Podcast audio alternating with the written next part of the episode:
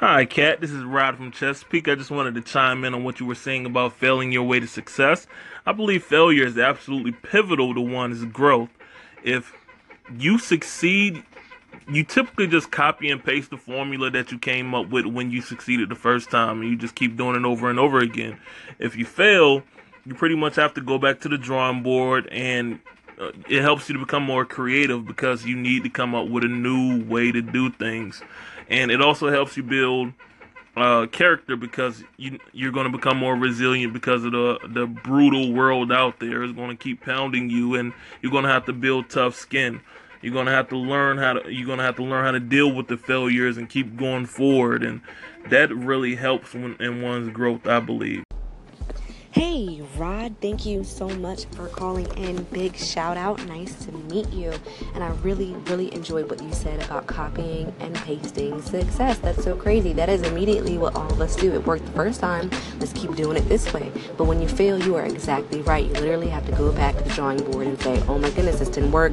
Okay, where did we mess up? Let's change this play. Let's move this player, shift stuff around. So that's an excellent analogy. Copying and pasting success is what happens when you succeed. But when you fail, you don't do that.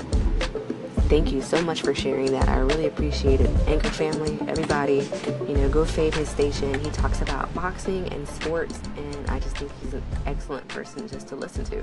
So thank you so much. Kat, this is Mohawk Mama. Welcome to Anchor. Let me just say, I so enjoyed your pancake analogy in the failure way to success segment. I really highly encourage others to listen to that. You know, I really enjoy analogies because they give such visual to abstract things that sometimes we talk about, like failure. And as a mom of eight, I look at how each time our eight children attempted to walk, it, it didn't look like what it would eventually look like. It was very messy, very sloppy, but they would constantly get back off their bum and they would constantly look at us and the support we were giving them and they were galvanized. I think because they saw us cheering, somewhere in their little mind they knew it was not because they were falling, it was because of potential.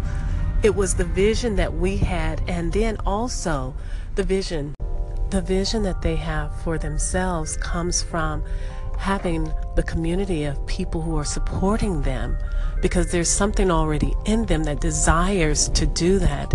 And I look at that in the way that we as, you know, adults, as older people, when we begin something new, we need to give ourselves over to that innocence as a child learning to walk and knowing that the success is actually captured in the failures and that's a different paradigm. And so I, I encourage that in myself as well as others who I work with and my children because we don't have to be shamed in our beginnings. We don't even have to be shamed when we are experienced and we fail because there's always something new that's inviting us to really embrace what it looks like to be in a potential place of moving towards success, whatever. Mohawk Mama, nice to meet you. And thank you, thank you, thank you so much for your kind words. First, let me say I love your name. Secondly, I honestly love listening to your voice.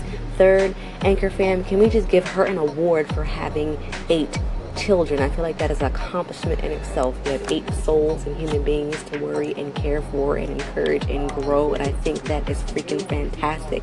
Now, let me jump in and reply to what you said. You talked about encouraging them to walk, and I thought that was so crazy because I have a three year old, okay? And when he was walking and he fell down the 10th time, the 50th time, the 100th time, the 1000th time, at no point did we say, okay, Jalen, well, looks like you're not going to walk, so just sit on down. We'll get you a wheelchair. No! We encouraged him until, you know, baby, come on, get back up until he did it. So, when applying that to life, endeavors, entrepreneurship, anything really, why do we stop after the 10th time, 100th time, 50th time? Why do we get so discouraged? You know, uh, what if we took the initiative? What if we took the concept in our minds that we can do it? We will try until, until I win, I will do this. I wonder what the world would be like if we had much more untillers We have a whole lot of quote unquote doers, but I don't see anybody out there until. Uh, but thank you again, Mohawk Mama. I really appreciate you calling in. I hope you have a fantastic day. I just think you're a beautiful soul, and I've never even met you. Everybody, go give her a fave, go applaud her. She's just freaking incredible. Thank you.